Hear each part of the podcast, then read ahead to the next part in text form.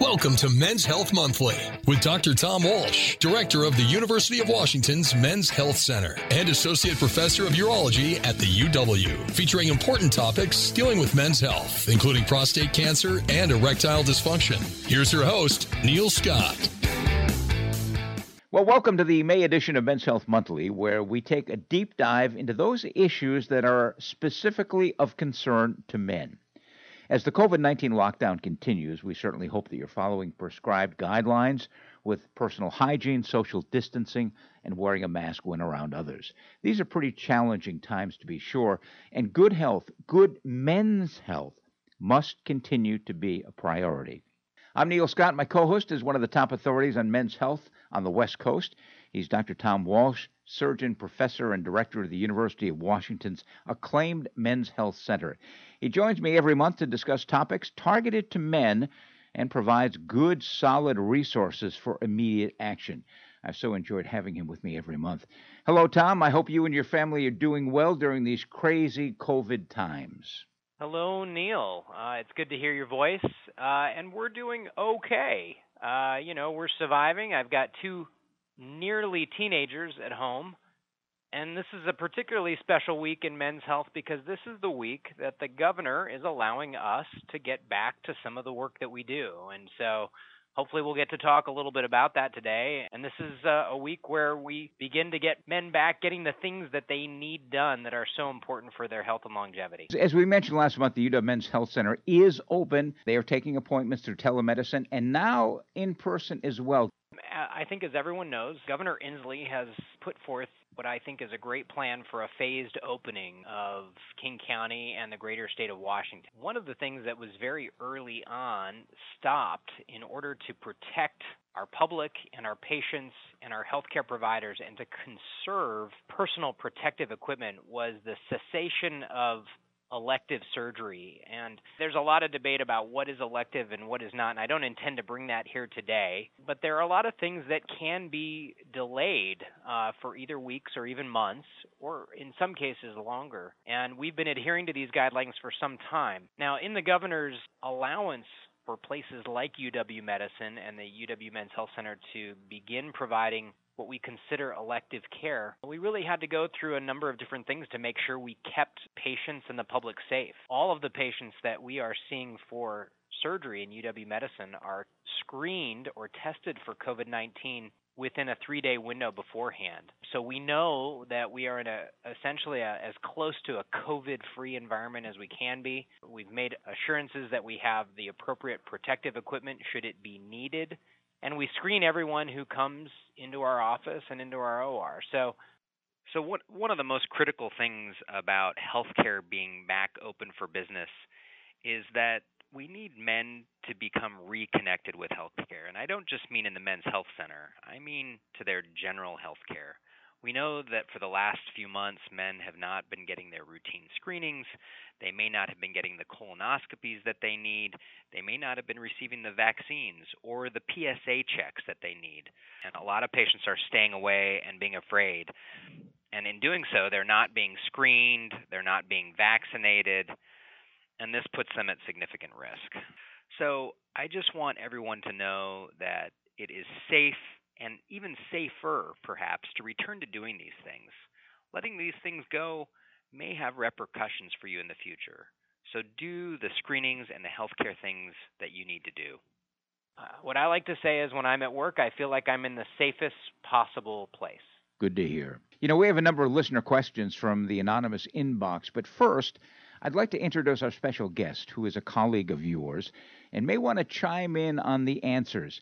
Each month, we welcome a different guest to join us, and this month, we are pleased to be joined by phone, since all of us are truly social distancing, by Dr. Akash Kapadia. He's senior fellow and acting instructor of andrology at the UW Men's Health Center.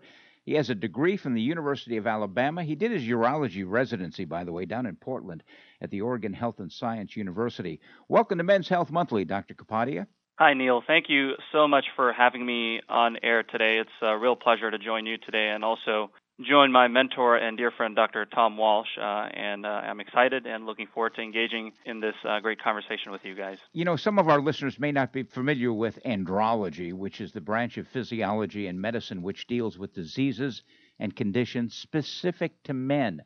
What exactly does an andrologist do, Dr. Kapadia? Andrology specifically refers to the field of uh, studying and treatment of men that suffer from really a couple of conditions, uh, uh one being male infertility, and the second, uh, issues uh, that lead to sexual dysfunction the study or the fellowship in andrology is really focusing on those two primary issues that a lot of our men suffer with. We are delighted to have you join us. And as I mentioned, each month we field questions from listeners. We do not reveal names, we just deal with the questions. And this month we have some interesting questions. We'll start with one from Mark from Edmonds. I've listened to Men's Health Monthly for a long time, and I've never heard you address a problem that I have. You talk about erectile dysfunction, the inability to get an erection. My problem is the opposite. I can get an erection, but when I have sex with my partner, I'm so excited that I ejaculate within minutes, much to the dismay of my girlfriend. How can I slow down and last longer? Are there medications for this? As I mentioned, Neil, we talk about erectile dysfunction quite a bit, but really what we address is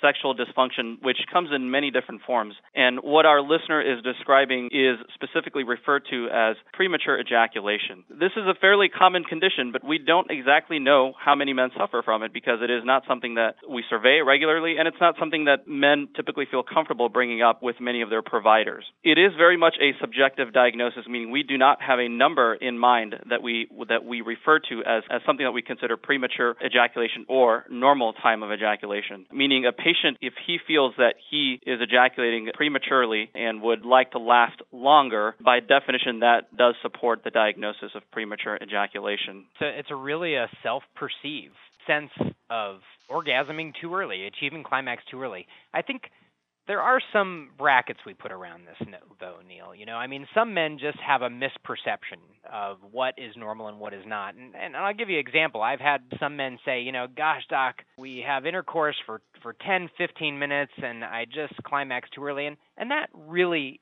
is not premature ejaculation. The vast majority of men who experience the condition that, that our, our anonymous in basket from Mark, it's really on the order of seconds tens, 20, 30, 40 seconds that really can cause duress for a man or for his partner. But the good news is there are uh, a number of different treatments for this, and there are things that can help. Are there medications? There are a number of different medications and a number of different approaches. I firmly believe in what I would call a multi modal approach to this. And there's really three arms to it. One is behavioral. This is the kind of diagnosis where I think many men would benefit from sexual health counseling. And what that is, is using biofeedback and counseling to essentially help men control their urge to climax. Sometimes that is by giving oneself a sort of a slightly painful stimulus or changing one's thought patterns or simply retraining your body using withdrawal techniques. There's also some training that happens alone when you're not with your partner, which is usually the, the safest and best place to engage in those types of training scenarios. Number two is that a lot of sexual sensation comes from just that it's topical sensation. And we all know that there are ways we can dull topical sensation with topical anesthetics. And there is a topical anesthetic that is available. There have been randomized controlled trials with using a spray on topical anesthetic. One of the fun ones that we frequently refer patients to is a product called Promescent. My disclosure is I have no invested interest in the company Promescent, but this is available from drugstores without prescription and can be purchased online and has been clinically proven to diminish premature ejaculation. And then the third thing are oral medications. I'm sure many of our listeners have heard of drugs called antidepressants or a class of drug called SSRIs, selective serotonin reuptake inhibitors. These are the most common medications that are prescribed for mood disorder, and they have a, a unique side effect, which is that they can often suppress climax or what we call lengthen orgasmic latency. So when we use these drugs, either continually or on demand, we're actually seeking out the side effect. But that should only be used in conjunction with a healthcare provider. And you could talk to your primary care doctor or your men's health care provider about that. A question from Bellevue. William writes I am 32 years old and have had numerous penis infections related to my foreskin. These are inconvenient, they're painful, and embarrassing. I wish I'd been circumcised. Is there anything I can do to avoid these nasty infections? I wish I had been circumcised, but I believe it's too late. Am I right? So, what our listener is describing uh, currently is a condition called balanitis or balanoposthitis, which essentially refers to an infection of the foreskin. Uh, unfortunately, men that are not circumcised uh, do tend to suffer from this condition from time to time. It can be treated with topical antibiotics. It does tend to be quite a bit of a nuisance. Uh, and I'm here to tell our listener that the good news is that it is certainly not too late for him to undergo a circumcision. That is something that we do offer commonly uh, in this specific male population. If this does become quite a bit of nuisance for him, that, then that is an option for him. You know, and I, w- I would point out, Neil, too, that A, it's never too late for circumcision if it's something somebody desires, but especially in a circumstance like this where recurrent infection or recurrent inflammation is happening, it's not only available to him, but it's really of medical necessity. So it's something that I do recommend for him to consider and seek consultation regarding circumcision. Gil in Renton right. writes My wife and I are trying to have children and have been for the past two years with no luck. Uh, I am 35 years old.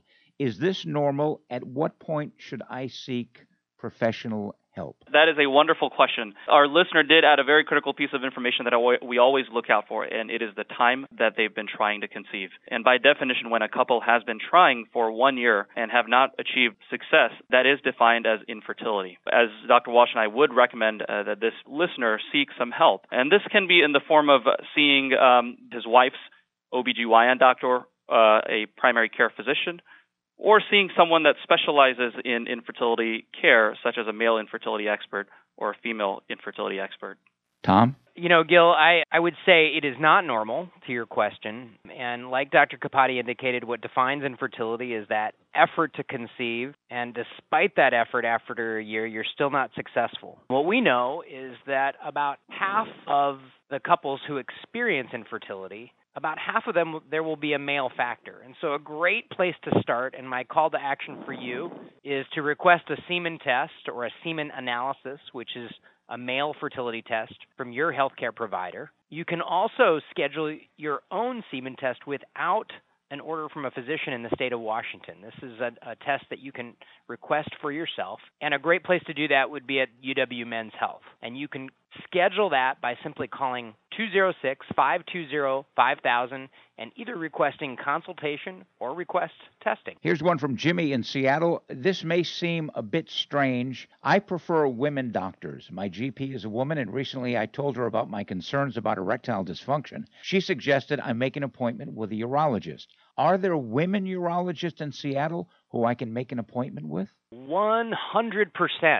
There are a number of fantastic female urologists uh, in the state of Washington and the city of Seattle. The Department of Urology at the University of Washington is comprised of a little over 30% of our team of physicians are women. In the Men's Health Center, just because it's called the Men's Health Center does not mean that we are just comprised of men. So I honor that and you can specifically request uh, seeing a, a, urologist who is a woman. All right, and, and one final uh, quick question from Jack in Federal Way wants to know, Dr. Walsh, how old was the youngest patient you've treated, and how old was the oldest? Just curious. So I am an adult physician, but there are certain specialty conditions for which in our region I'm considered to have some selective expertise. And I would say the youngest patients that I treat are around age 12 or 13.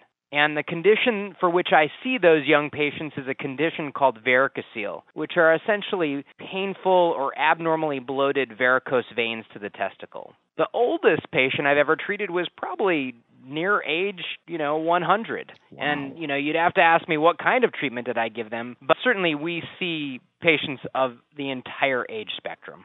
It really depends on what exactly we are aiming to treat.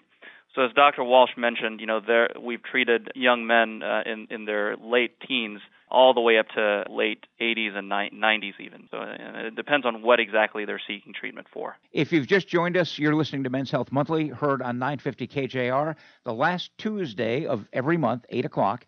And at 7:30 a.m. on 102.5 KZOK on the last Sunday of every month. We're going to take a short break and when we return, we'll continue our discussion with Dr. Kapadia and Dr. Walsh. We will be right back.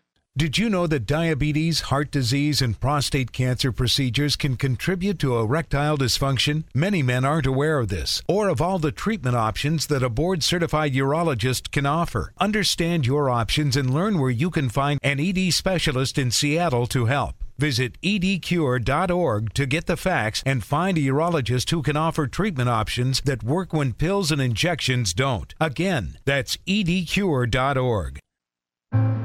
wear a. Mama who's a healthcare worker, nurses and doctors. For my father. For the marginalized communities who don't have access to adequate healthcare. For my children. My community. Essential workers. Transit workers. The immunocompromised. I wear a mask so we can get back to work. Go to school. Share a meal. See a movie. Hug my friends. Dance together. Go to the theater. See our families. Continue to show support. Take care of each other. Save lives. Stay strong. Welcome back to Men's Health Monthly. I'm Neil Scott, along with my co host, Dr. Tom Walsh. He's the director of the UW Men's Health Center. And due to the spread of the corona COVID 19 virus, we're doing this month's program remotely. Our special guest this month by phone is Dr. Akash Kapadia. He's a senior fellow and acting instructor of andrology at the UW Men's Health Center. Tom? You know, Neil, one of the things that we've often talked about is the specialized training of becoming a men's health provider or of being a urologist who specializes in, in men's health. We've talked a little bit about my background. You know, I was a surgical trainee here at the University of Washington, but then I left and went to the University of California, San Francisco, where for two years I did subspecialty training in the arena of men's health.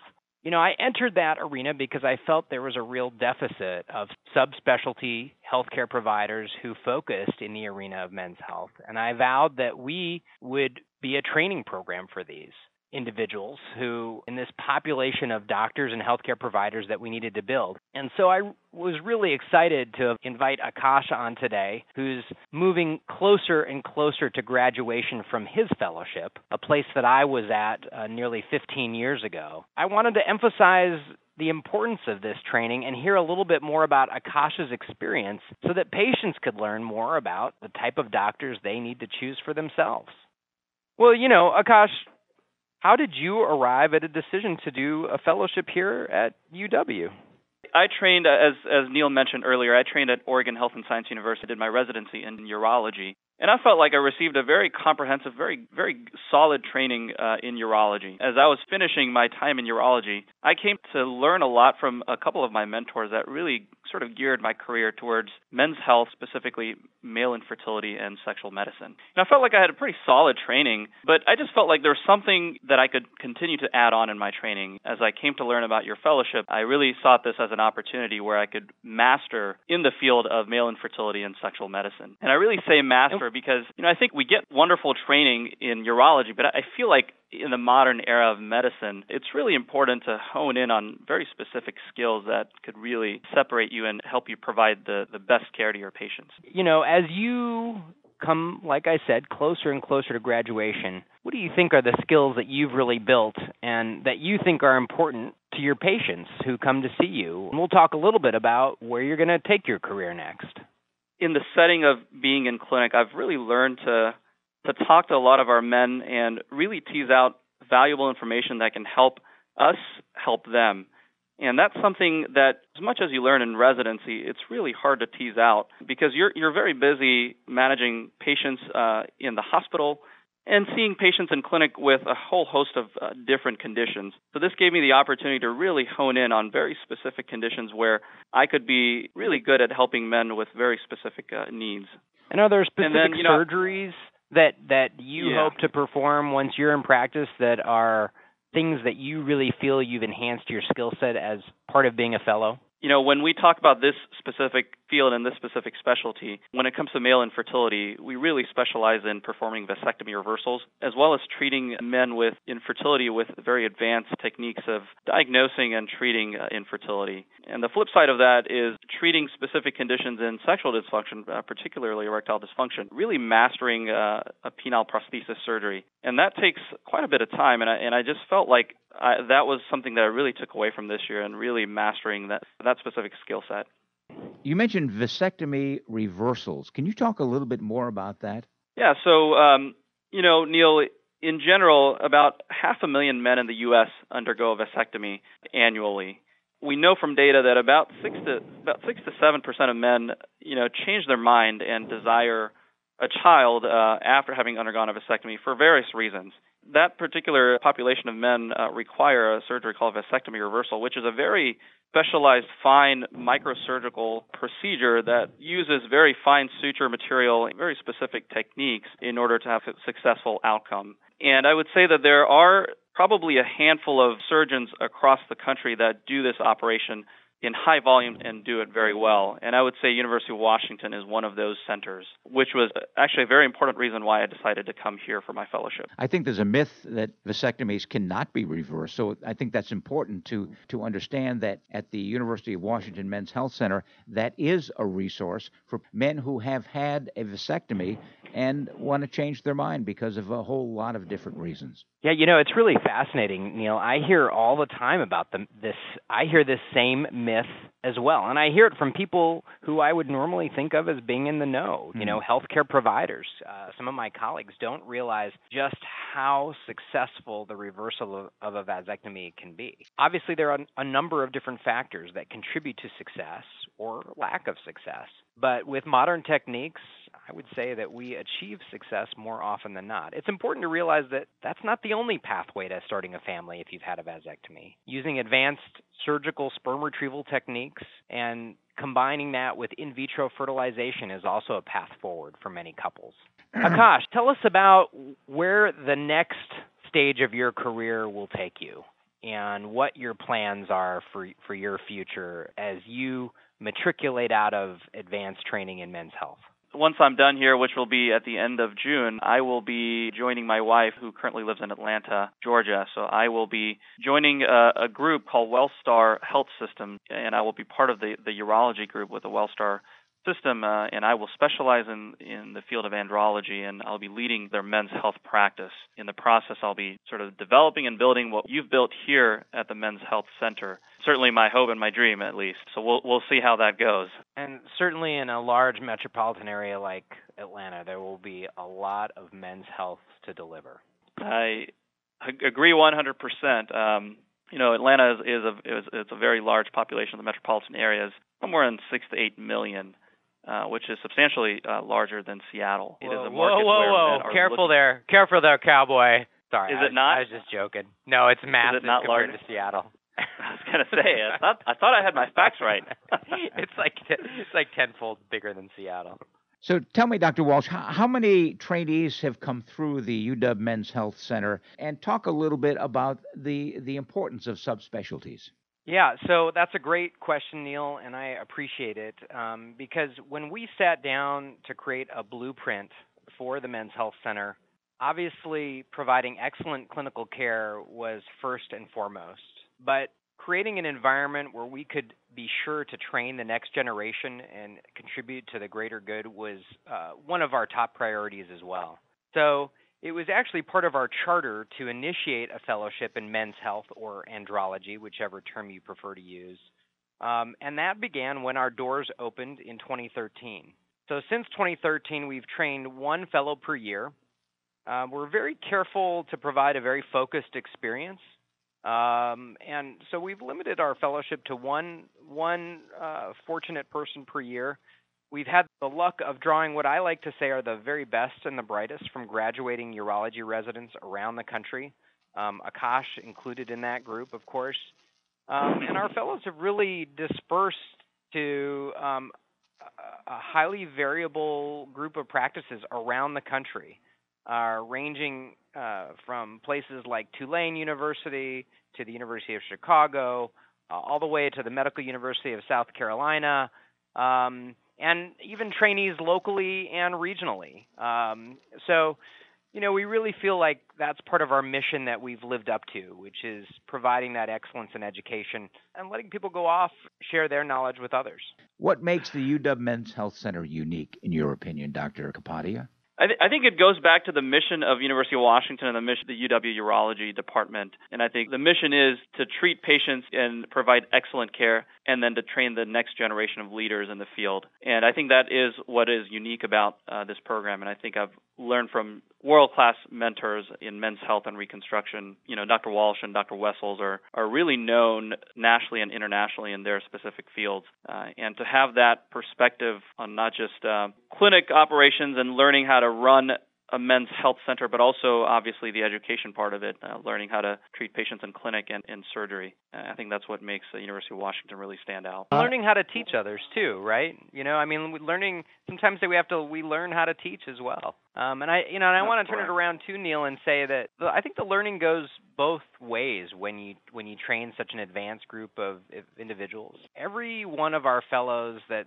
comes through our program, I think leaves a little something of themselves behind. And they always make us better. You know, they ignite us in a way that gives us new ideas, better approaches to doing things. It's really important in medicine, and you learn this as a medical student, and sometimes you forget it, but you keep relearning it that we never stop learning. You know, we're always having to be better. We're always having to do things in new ways to keep keep abreast. Medicine is not static, and I appreciate what every one of our fellows has brought to this program, and I appreciate what Akash has taught me this year. In surgery, we have we, we leave certain namesakes, like we have the Kapadia technique. That's pretty popular nowadays.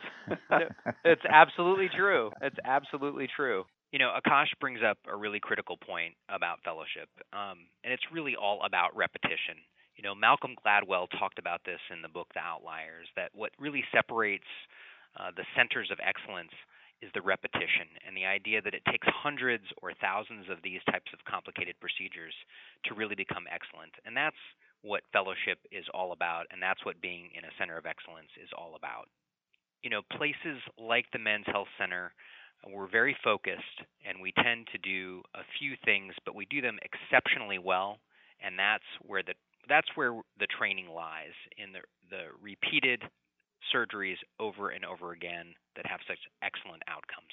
If people want to find out more about the UW Men's Health Center, where should they go, Tom? A couple of places. Number one, please just go to uwmedicine.org and you can learn all about our clinical center. Just type into the search window men's health and it'll take you right there. You can also just type into your search engine uh, University of Washington Urology. And this is probably our more, most comprehensive website that talks all about the Men's Health Center and it talks all about our fellowship too. What really sets UW UW Medicine and the University of Washington are that we are a training environment, and this really enriches what we do and how we're able to provide the best care to our patients. And I think learning about how we teach and who's involved in your care is really critically important. It's one of the greatest assets we have. That wraps up the May edition of Men's Health Monthly, featuring special guest Dr. Akash Kapadia.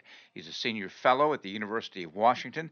Men's Health Monthly airs on the last Tuesday of every month at 8 p.m. on Sports Radio 950 KJR, and on the last Sunday of the month, 7:30 a.m. on 102.5 KZOK, Seattle's classic rock station. If you have a question for my co-host Dr. Walsh, please send an email to the anonymous inbox at Men's Health Monthly at iHeartMedia.com. We will not reveal your identity. A reminder that next month, June, is National Men's Health Month, the perfect time to make health changes that perhaps you have been putting off. When was the last time? When was the last time you had a physical? When was the last time you saw your doctor? When was the last time you had a PSA test? Or if you're over 50 and have a history of colon cancer in your family, when's the last time you had a colonoscopy?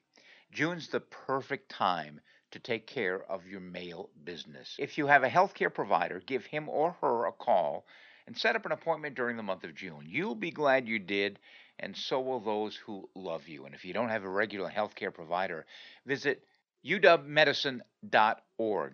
They can hook you up with a doc and get you in quickly. On behalf of my co host, Dr. Walsh and Dr. Kapadia, I'm Neil Scott wishing you good health and good sense in matters relating to men's health. Stay safe and be kind to one another. Thanks for listening. You've been listening to Men's Health Monthly with Dr. Tom Walsh, Associate Professor of Urology at the University of Washington and Director of the UW Men's Health Center, and your host, Neil Scott.